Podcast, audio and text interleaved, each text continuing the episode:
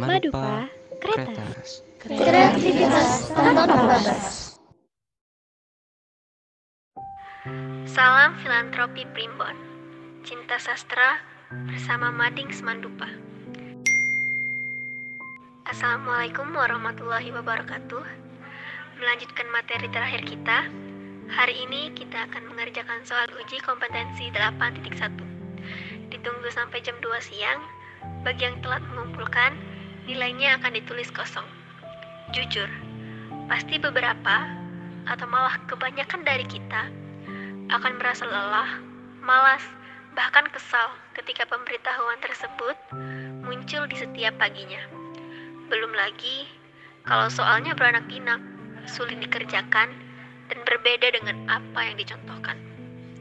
Niat hati ingin mengurungnya sebentar di list tugas ongoing, tapi ternyata setelah ruang daftar itu terbuka, tugas-tugas tertulis dan praktek sudah menumpuk dan berdebu. Ditambah dengan keadaan yang tengah lelah, lapar, dan haus seperti sekarang. Ingin pula rasanya mengabaikan tumpukan tugas tersebut dan kembali ke alam mimpi. Namun, bagaimana jika ada absen lagi?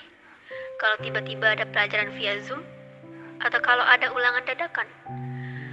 Huh, malas rasanya. Namun, itu harus dihadapi kan? Nah, para pendengar Podupa, jangan khawatir ya. Karena di episode kali ini, kita akan memberikan beberapa solusi untuk masalah yang sudah diceritakan di awal tadi. Dalam kondisi sekarang ini, memang banyak pelajar yang tidak terlalu diawasi dan dibimbing dalam belajarnya. Ini merupakan salah satu dari banyaknya alasan yang membuat semangat belajar kita turun.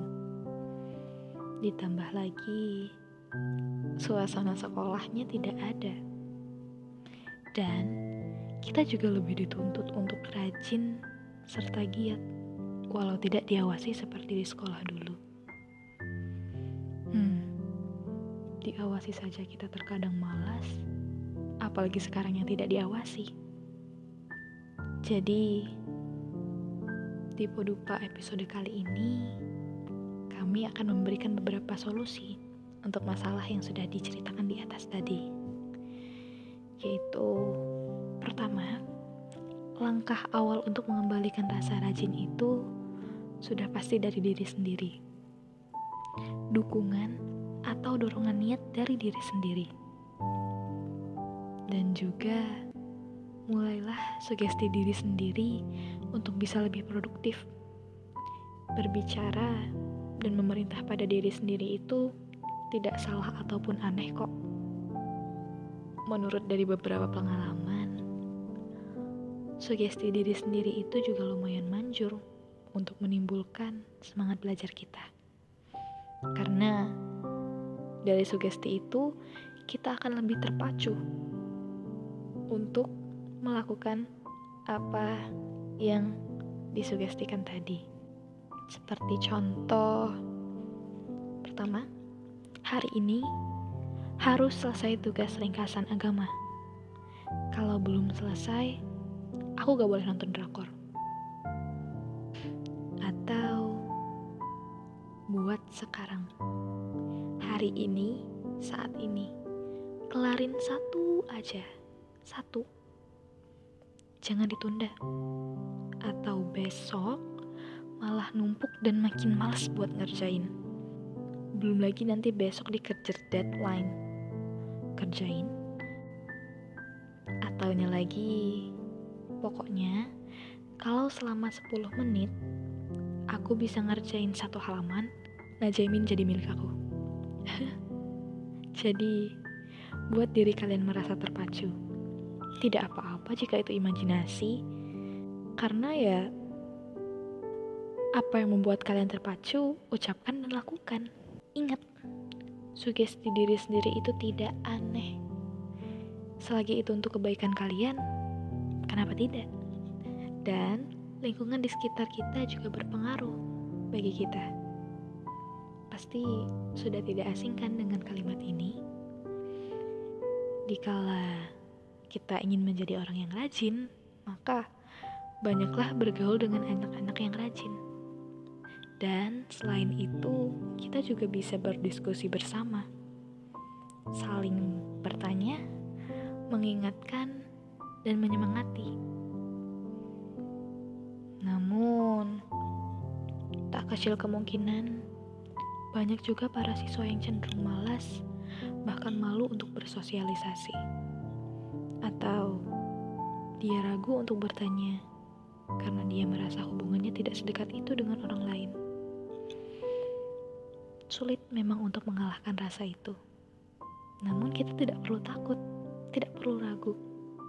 Respon setiap orang itu tergantung dari bagaimana niat kita, tujuan, dan bahasa awal. Karena tak sedikit juga banyak siswa-siswi yang malas menanggapi chat dari teman sekelasnya karena bahasa awal mereka yang kurang mengenakan. Seperti contoh, tanpa salam, tanpa pembukaan, langsung minta dikirimkan tugas. Bahkan, ada juga yang sampai memaksa.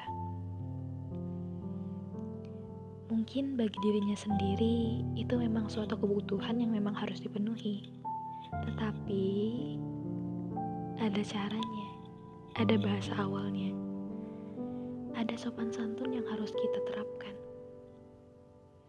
Karena kalau bahasa awal kita sudah baik, respon orang pun akan baik pula. Kita juga harus mementingkan pandangan orang lain. Jangan hanya egois untuk diri sendiri. Tetapi jika memang egois itu untuk hal yang baik, untuk dirimu sendiri, memang dalam artian kebaikan, lakukan. Karena gak semuanya harus dibaik-baikin. Gak semua hal harus digapapain. Dan adakan juga gertakan dalam diri sendiri, yaitu gertakan di mana kamu ingin berubah menjadi lebih baik daripada yang sebelumnya. Jika kemarin mengerjakan sesuatu hal itu harus ada contohnya, harus bertanya dulu dengan orang lain. Kali ini, coba usaha untuk melakukannya sendiri dulu. Walaupun itu hanya satu langkah kecil, itu sudah termasuk perubahan. Dan jangan berhenti untuk berusaha. Karena dari usaha yang kecil itu, kalian juga akan termotivasi. Dan penuhilah pikiran kalian dengan hal-hal yang positif. Jangan terlalu banyak hal-hal yang negatif. Karena itu juga bisa mempengaruhi sifat dan kerajinan kalian. Dan jangan bandingkan diri kalian dengan diri orang lain kalau semisalnya membandingkan itu untuk menjadikan kita lebih baik, that's okay, itu tidak apa-apa. Tetapi jika menjadikan kita down dan menjadikan rasa malas kita menggebu-gebu, berlindung di balik kata, ah aku bodoh, aku males, ya udah kau usah buat. Jangan. Omongan juga adalah doa ketikan juga adalah doa. Jadi, buatlah langkah awal yang baik. Percaya pada diri kita sendiri. Daripada membandingkan diri kita dengan orang lain, lebih baik kita membandingkan diri kita sendiri. Bagaimana kita di masa lalu dan bagaimana kita di masa sekarang. Apakah sudah ada perubahan? Dan apakah itu perubahan menjadi lebih baik atau malah Sebaliknya, dengan itu kalian bisa lebih termotivasi. Last but not least, kami para penyiar juga sangat menyarankan kalian untuk mendengarkan lagu selagi menugas. Karena lagu juga dapat membuat pikiranmu menjadi lebih tenang dan membuat tugas pun terasa lebih menyenangkan. Kami juga telah menyiapkan playlist lagu yang berisi beberapa lagu yang bisa menemani kalian dalam membuat tugas.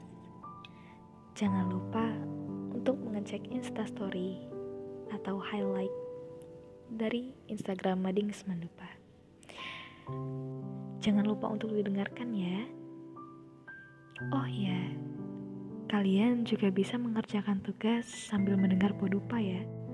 Karena Podupa sekarang juga sudah tersedia di Spotify. Bagi para pendengar Podupa yang mendengarkan Podupa episode kali ini di Spotify, halo, salam dari kami para penyiar. Mungkin sekian Podupa dari episode kali ini.